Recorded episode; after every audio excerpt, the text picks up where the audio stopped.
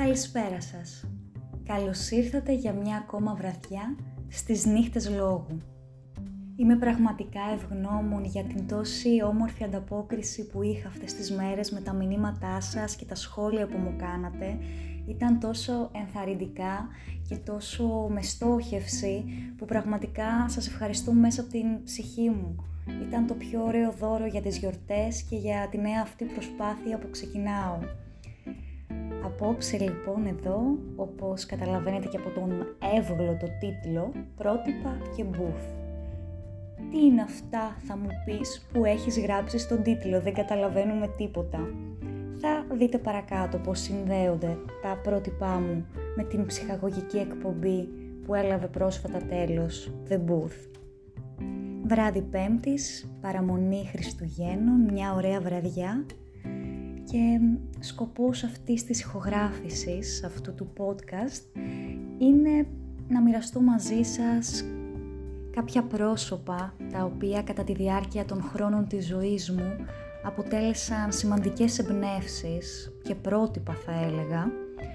Οπότε να σας παρακινήσω για τη νέα χρονιά που έρχεται, αν θέλετε και επιθυμείτε να εντάξετε κι εσείς ίσως στη ζωή σας και ίσως και στο προφίλ σας στα social που συνηθίζουμε όλοι να ακολουθούμε στο Instagram αρκετούς λογαριασμούς που έχουν να κάνουν με πρόσωπα που μας αφορούν.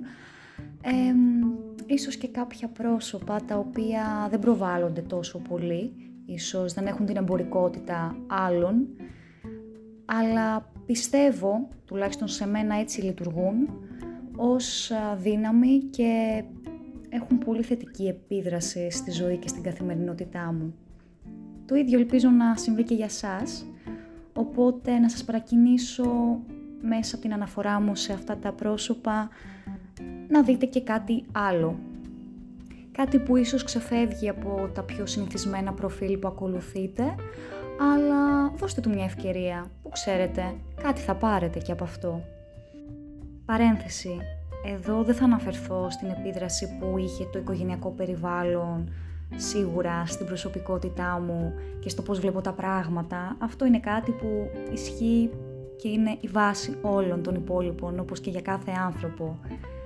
Το μόνο που θα αναφέρω είναι ότι σίγουρα η δική μου οικογένεια μου έδωσε την ευκαιρία να πάρω πολλά και διαφορετικά ερεθίσματα ήδη από την παιδική μου ηλικία και σίγουρα είναι κάτι που τους το χρωστάω, όπως και την ε, ενασχόλησή μου με το θέατρο, το φίλο στον πατέρα μου που μου είχε δώσει κάποιες επιλογές, δραστηριότητες και το θέατρο ήταν εκείνο που ξεχώρισα, αλλά είναι σημαντικό ότι εκείνος μου έδωσε την επιλογή ε, δραστηριοτήτων από το δημοτικό κιόλας, οπότε η παιδική μου ηλικία ήταν συνειφασμένη με τη σκηνή και στο Ηράκλειο Κρήτης κάναμε παραστάσεις από μικρά παιδάκια φτάσαμε πια έφηβοι.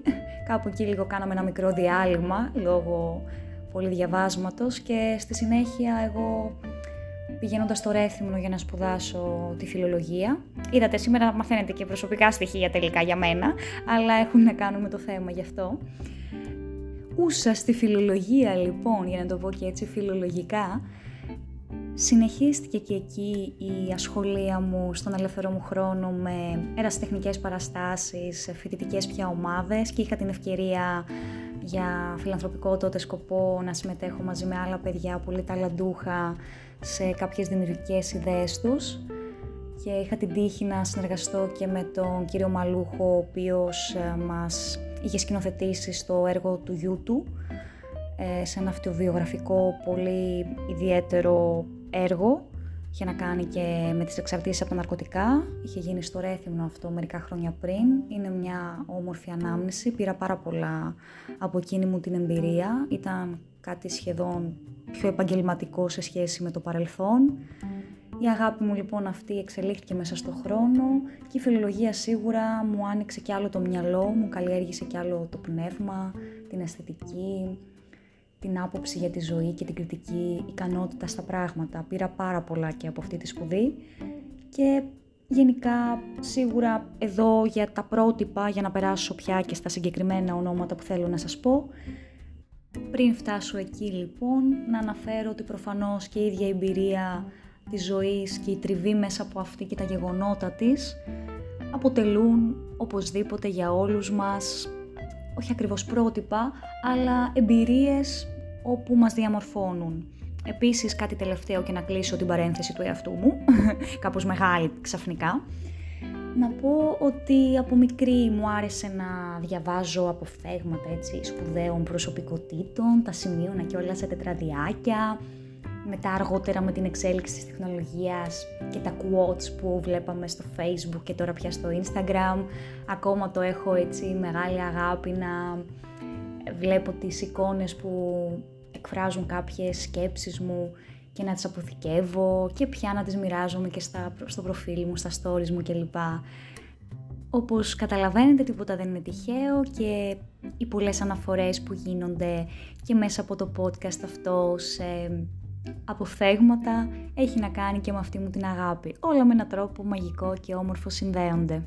Πάμε τώρα επιτέλους σε συγκεκριμένα πρόσωπα και ονόματα, τα οποία κάποια από αυτά προφανώς και τα γνωρίζετε και ίσως αποτελούν και για σας πρότυπα. Εγώ θα σας μιλήσω εδώ για τα δικά μου. Ήδη όπως έχω αναφέρει και στο προηγούμενο podcast, αποφθεγματικά, ο Καζατζάκης ε, ήταν στην εφηβεία μου προς τα τέλη της, πολύ καθοριστικός παράγοντας για τη σκέψη μου, διάβασα σχεδόν όλα του τα βιβλία τα μυθιστορήματα και μετά πήγα λίγο και στα πιο βαθιά, ας πούμε, της ασκητικής στα μονοπάτια και οπωσδήποτε με επηρέασε και μου έδωσε πολλά. Όπως ήδη ανέφερα, το θέατρο ήταν και είναι αγάπη μου. Ένα θεατρικό συγγραφέα που ξεχώρισα όπως και δεν είμαι η μόνη βέβαια. Στο παγκόσμιο ρεπερτόριο είναι κλασικός, ο Σέξπιρ, όπου είχα την ευκαιρία όταν ασχολήθηκα πιο συστηματικά με το θέατρο μέσα από κάποιες σπουδές να γνωρίσω και μέσα από τα έργα του και με μάγεψε σαφέστατα η γραφή του όπως και οι γραφές φυσικά των Ελλήνων αρχαίων τραγικών ποιητών που είχα πάλι την ευκαιρία να γνωρίσω κατά τη διάρκεια των θεατρικών αυτών χρόνων εδώ στην Αθήνα. Τώρα φεύγω από αυτά τα πιο λογοτεχνικό-καλλιτεχνικά και πάμε στο motivational που όσο να είναι αποτελεί και τον κύριο κορμό θα έλεγα αυτού εδώ του καναλιού και ξεκινάω με αυτή που πρώτη με ενέπνευσε πάνω σε αυτό το τομέα να ψαχτώ, να δω με ορμητικότητα, με πάθος, την ασυναγώνιστη, μία και μοναδική Νάνση Μαλέρου, την ε, cheerleader, όπως της αρέσει να την αποκαλούν και την αποκαλούν ε, όλο το tribe της, όλη η φυλή της. Ε, νιώθω κι εγώ μέρος αυτής της όμορφης φυλής. Τα τελευταία δυόμιση χρόνια την παρακολουθώ αρκετά συστηματικά. Δείτε την στα βιντεάκια της στο YouTube, στο Instagram.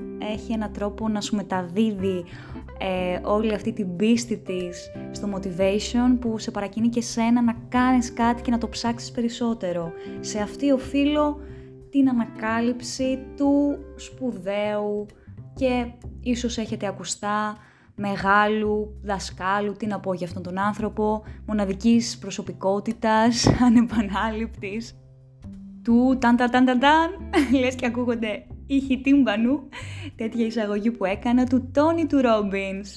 Εξαιρετικός. Διάβασα και τα δύο του βιβλία, κατευθείαν πήγα και τα αγόρασα γιατί είδα λίγο στο ίντερνετ περί τίνος πρόκειται και αμέσως λέω «Όπα, κάτι γίνεται εδώ». Το ξύπνησε το γίγαντα μέσα σου, ειδικά θεωρώ ότι είναι ό,τι πιο επιδραστικό έχω διαβάσει ποτέ στη ζωή μου άρχισε να μου αλλάζει τον τρόπο σκέψης, με βοήθησε πάρα πολύ και το έχω δίπλα μου όποτε χρειαστώ να αντλώ πράγματα γιατί είναι ένας τόμος ας πούμε μπαμπάτσικος και είναι to the point. Όπως λένε και στο χωριό μου, είναι ένα και ένα αυτά που λέει. Και μιας και ανέφερα έτσι επιδραστικό βιβλίο, να πω και το τόλμησε να είσαι ο εαυτός σου που δεν είναι του Robbins, είναι δύο άλλων συγγραφέων, αλλά και αυτό ήταν πολύ επιδραστικό όταν το διάβασα. Παρένθεση, ίσως κάνω και ένα ιδιαίτερο podcast που να μιλάω για βιβλία που με έχουν επηρεάσει, που θεωρώ σημαντικά. Αλλά μην ξεφύγουμε, ήδη έχουμε ξεφύγει. Επόμενο πρόσωπο είναι ο Ρόμπερτ Νατζέμι, όπου δεν έχει Instagram για να ακολουθήσετε, αλλά μπορείτε μέσα από το site του της αρμονικής ζωής να δείτε αρκετά βιντεάκια, άρθρα, γενικά μοιράζει γνώση ο άνθρωπος, να είναι καλά.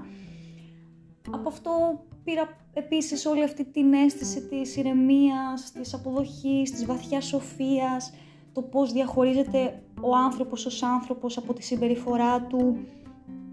Απίστευτη προσωπικότητα, πραγματικά σου εμπνέει μόνο αγαθά και όμορφα αισθήματα. Κάτι σαν ένας γκουρού θα έλεγα, ένας σύγχρονος γκουρού και πάρα πάρα πολύ διαβασμένος βέβαια.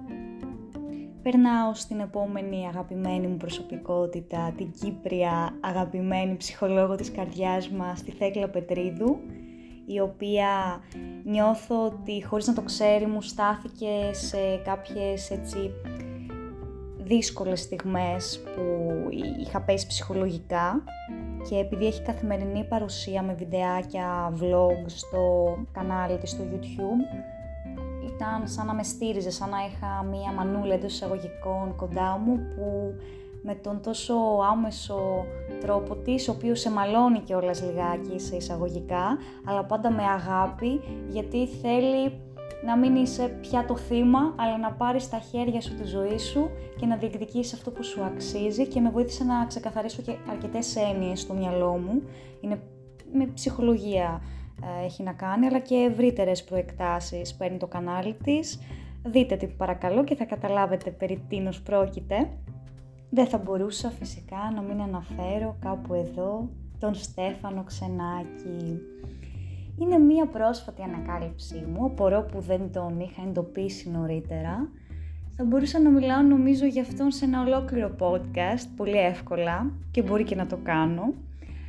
Τι να πω για αυτή την ψυχή που με έχει αγγίξει τόσο πολύ με τον τρόπο της, με, με την αλήθεια της, με την αγάπη, με την καλοσύνη, την προσφορά, την ευαισθησία. Έχει το βιβλίο του, τα βιβλία του μάλλον που περιγράφει και μας μεταφέρει με τόση γλαφυρότητα, με έναν τρόπο μοναδικό, γεμάτο ποιητικότητα, αμεσότητα, εικόνες, έτσι απλότητα αλλά μεγάλη ουσία. Τι να πω, δεν, δεν μπορώ, για αυτόν τον άνθρωπο νομίζω ότι τα λόγια είναι λίγα. Είναι το συνέστημα που ε, ξεχυλίζει από μέσα μου και είμαι πραγματικά ευγνώμων που τον έμαθα και που υπάρχει γενικά, που υπάρχουν τέτοιοι άνθρωποι, χωρίς ίχνος κολακίες, γιατί να τον κολακέψω άραγε δεν έχει ανάγκη τη δική μου κολακία. Νιώθω ότι το πραγματικό δώρο που προσφέρει μέσα από τα δώρα του, τα βιβλία του, είναι ο ίδιος για όλους εμάς. Σε ευχαριστούμε Στέφανε. Και θα τελειώσω την αναφορά αυτή στα πρότυπα με την κυρία Εύα Ξηραφά, η οποία χωρίς να το περιμένω καθόλου, τυχαία έπεσα πάνω στο βιβλίο της, το θέλω, πιστεύω, μπορώ. Διαβάστε το, πάρτε το. Γενικά επενδύστε σε βιβλία. Καλό είναι, κάντε ένα διαφορετικό δώρο στους άλλους, στον εαυτό σας. Είμαστε συνέχεια με ένα κινητό, με την εικόνα κλπ. κλπ. Δεν θα σταματήσω να τα λέω αυτά. Είμαι λίγο παραδοσιακά, αν και μικρή. Αλλά το βιβλίο έχει άλλη χάρη, οπότε επενδύστε λίγο σε αυτό για τη νέα χρονιά. Ένα tip δικό μου. Αν θέλετε, ακολουθήστε το. Αν θέλετε, πετάξτε το. Αλλά το βιβλίο αυτό, όλα αυτά που σας λέω παραπάνω, που διάβαζα, μου τα έβαλε σε μία τάξη, σε μία οργάνωση, με τόση ουσία, με τόση απλότητα, αλλά τι να πω, υπέροχο το βιβλίο, μπράβο κυρία Ξηραφά, μπράβο χίλια μπράβο. Και φτάνω τώρα στο The Booth. Θα αναρωτιέστε ακόμα και τώρα που κολλάει μια ψυχαγωγική εκπομπή στα πρότυπά μου. Ε, αφού ήταν, τι να κάνουμε, όσο παράδοξο και αν ακούγεται, για μένα αυτή η εκπομπή αποτελεί κοινωνικό έργο από αυτές τις τέσσερις υπέροχες κοπέλες, γυναίκες, θηλυκά με τα όλα τους, πανέμορφες από μέσα προς τα έξω Ήταν μία εκπομπή που ξεκίνησε αρκετά αναπάντεχα θεωρώ και για το ίδιο το κανάλι, ίσως για τον κόσμο, ήταν κάτι απροσδόκητο. Είχε ξεκινήσει με ένα ανάλαφρο τρόπο, πάντοτε όμως με ουσία, στόχευση και αλήθεια και εξελίχθηκε σε κάτι που, τι να πω, έχω κάτσει, έχω σημειώσει όλα αυτά που θέλω να πω για να μην ξεχάσω κάτι, για όλες αυτές τις αξίες, τις σπουδαίες που προέβαλαν μέσα από το δημόσιο τους λόγο, την ανθρωπιά, το ήθος, την καλλιτεχνική τους ευαισθησία και ματιά στα πράγματα, την γενεοδορία τους, την ενσυναίσθησή τους, το ξέχυλο συνέστημά τους, το μυαλό τους, πόσο ανοιχτό ήταν και η καρδιά τους φυσικά. Πόσες υγιείς προθέσεις είχαν πάντοτε, ούτως ώστε να προαχθεί η σκέψη, ο διάλογος, η εξέλιξη, η αλήθεια. Όλα αυτά τα υπέροχα στοιχεία ειδωμένα με το δικό τους μοναδικό κομικό πρίσμα και με μια ανεπανάληπτη χημεία που είχαν μεταξύ τους. Ήταν πραγματικά μια δύναμη, γυναικεία δύναμη, αλληλεγγύης, όχι μόνο ανάμεσα στις γυναίκες, αλλά από άνθρωπο σε άνθρωπο, προς κάθε τι διαφορετικό, μη φυσιολογικό σε εισαγωγικά, προς τις μειονότητες, προς όλους εμάς και τον καθένα ξεχωριστά. Βλέποντας εχθές την τελευταία εκπομπή τους, όλα αυτά τα συναισθήματα που ένιωθαν, μου τα μετέδωσαν, μου τα μετέφεραν και ένιωσα κι εγώ συγκίνηση μαζί τους, νοσταλγία, ότι υπήρξε αυτή η αίσθηση ότι συνέβη κάτι πολύ ιδιαίτερο και διαφορετικό στην τηλεόραση που όλοι μας το έχουμε πολύ ανάγκη, αλλά παράλληλα και την αδικία για το πρόωρο αυτό απότομο φινάλε της εκπομπής και ίσως και την ξενέρα. Νομίζω η Μουτίδου, η αγαπημένη, δεν μπορούσε να την κρατήσει όσο και αν πολεμούσε. Και δεν ξέρω τι πρέπει να γίνει κορίτσια, ε, λαέ, πρέπει να συσπηρωθούμε, να μην αφήσουμε αυτό το άδικο το τέλος αυτής της εκπομπής που έλαβε χώρα πρέπει να βρούμε έναν τρόπο να διεκδικήσουμε να επανέλθει είτε στην τηλεόραση είτε σε κάποιο άλλο κανάλι, μέσα από το ίντερνετ, το YouTube, έστω σε διαφορετική συχνότητα, δεν ξέρω, βρείτε το, εμείς όλοι θα είμαστε μαζί σας, ενωμένοι, συσπηρωμένοι, γιατί δεν γίνεται αυτό να σταματήσει, δεν θέλουμε, δεν το δεχόμαστε. Δεν με νοιάζει για ποιους λόγους κόπηκε, αν ήθελαν να αλλάξουν το πρόγραμμα του καναλιού, αν ήθελαν κάτι άλλο με περισσότερη ίσως τηλεθέαση, δεν ξέρω, δεν με ενδιαφέρει. Αλλά αυτό που δεν μπορώ με τίποτα να χωνέψω είναι ότι συνεχίζουν να μας προσφέρουν όλα αυτά τα τηλεοπτικά σκουπίδια, όλα αυτά τα reality show με τις προσωπικότητες, τις ρηχές, χωρίς ουσία, χωρίς βάθος, τι να λέω τώρα, τα δεδομένα λέω. Και όλο αυτό συνεχίζει, χωρίς να το καταλαβαίνουμε, λίγο-λίγο, να συμβάλλει στο να επιβραβεύονται έμεσα αυτοί οι άνθρωποι που προβάλλονται. Οι άνθρωποι δηλαδή που κυνηγούν τα υλικά αγαθά, την ευκολία, το φαίνεστε, όλες αυτές τις αξίες της σύγχρονης κοινωνίας, οι οποίες είναι οι φυσιολογικές, έτσι θεωρούνται. Και όποιος δεν τις ενστερνίζεται, δεν πάει με αυτές, αυτός έχει το πρόβλημα, όχι οι άλλοι. Ανοίγεις δηλαδή την τηλεόραση και να ακούς κάθε παπανότα και κάθε λιάγκα ως απόλυτους κριτές των πάντων που κατακρίνουν με το δίθεν πρόσχημα του χιούμορ τους όλα αυτά που κατά βάθος είναι δικές τους ανασφάλειες και κόμπλεξ και εδώ πέρα δεν θα ήθελα να παρεξηγηθώ, προφανώς και δεν έχω τίποτα με τα πρόσωπα, δεν τα ξέρω καν, αλλά με τις συμπεριφορές που οι ηθήνοντες των καναλιών επιμένουν να μας πετάνε στα μούτρα, για να το πω και έτσι και δεν ξέρω αν αυτό τους αρέσει γιατί εξυπηρετεί αυτή την παροχημένη περσόνα του παρουσιαστή, του εκάστοτε πανελίστα, όπου τρέφεται από το να, να παράγει και να διονύζει όλη αυτή τη σαβούρα, την οτροπία της κλειδαρότρυπας, του κοτσομπολιού, των στερεοτύπων. Νομίζω πια ότι ο κόσμος έχει μπουχτίσει από αυτές τις παρουσίες και γι' αυτό κιόλας τα τελευταία χρόνια η τηλεόραση έχει σχεδόν ολοκληρωτικά απαξιωθεί, ειδικά από τη νέα γενιά. Και αυτό νομίζω καλό θα ήταν οι αρμόδιοι σε αυτές τις θέσεις, τις κυρίαρχες, να το δουν. Καιρός είναι. Οι μόνες εξαιρέσεις κατά τη γνώμη μου είναι οι άγριες μέλισσες στο κομμάτι της μυθοπλασίας και ο Μουτσινάς στο κομμάτι του χιούμορ, της ατάκας, αυτής της ιδιαίτερης προσωπικότητας που είναι ο Νικόλας. Ο κόσμος λοιπόν έχει αρχίσει να αλλάζει, να προχωράει και αν αυτή η εκπομπή ανάμεσα στα όλα που μου έμαθε ήταν και αυτό, το να διεκδικώ και να εκφράζω με επιμονή αυτά που πιστεύω. Και εγώ αυτό πιστεύω τώρα. Για μένα αποτέλεσαν ίσως τη μεγαλύτερη έμπνευσή μου για το 2020, εκτός όλων των άλλων ανθρώπων που σας ανέφερα ήδη, γιατί με έναν τρόπο, χωρίς να το ξέρουμε, βοήθησα να διεκδικήσω κι εγώ αυτό που αγαπούσα και ονειρευόμουν και δεν ήμουν σίγουρη πώς θα το βάλω σε μορφή. Ε, αυτή εδώ την εκπομπούλα, αυτόν εδώ τον χώρο που εκφράζει για μένα κάτι που αγαπώ, κάτι που αρχίζω να γνωρίζω, που μαθαίνω και θέλω να το εξελίξω. Όλη αυτή την τέχνη του λόγου. Γιατί πια καταλαβαίνω ότι τα λόγια έχουν τεράστια δύναμη. Και θα ήθελα να πω μια ευχή για τη νέα χρονιά, ας τα αξιοποιήσουμε αυτά τα λόγια επιτέλους για να κάνουμε το καλό. Και νιώθω ότι υπάρχει ακόμα ελπίδα. Και το αποδεικνύουν και τα γεγονότα, όπως το ότι η ταινία Ευτυχία κέρδισε τη μάχη ανάμεσα στη σκύλα του Bachelor και τη Χάριουδη του Big Brother. Και κάπου εδώ θα ολοκληρώσω, βγήκε κάπως περισσότερο από όσο περίμενα το συγκεκριμένο podcast, όμως ήταν καταγγελτικό, είχε και την έμπνευση έτσι, την πιο ελπιδοφόρα, όμως ήταν όλα μαζί, όλα αυτά που είναι στο μυαλό μου αυτή την περίοδο και θέλω να τα μοιραστώ μαζί σας, γιατί όλοι μαζί μπορούμε να φέρουμε την αλλαγή και το πιστεύω αυτό και δεν ξέρω να ακούμε σαν πολιτικός, αλλά δεν με νοιάζει. Να σας ευχηθώ λοιπόν Καλά Χριστούγεννα, θα τα πούμε και αύριο με κάτι πολύ σύντομο να ισορροπήσει και λίγο το πράγμα χριστουγεννιάτικο. Μείνετε συντονισμένοι. Να σας ευχαριστήσω για μια ακόμα φορά. Καλή βραδιά, καλά Χριστούγεννα και τα φιλιά μου.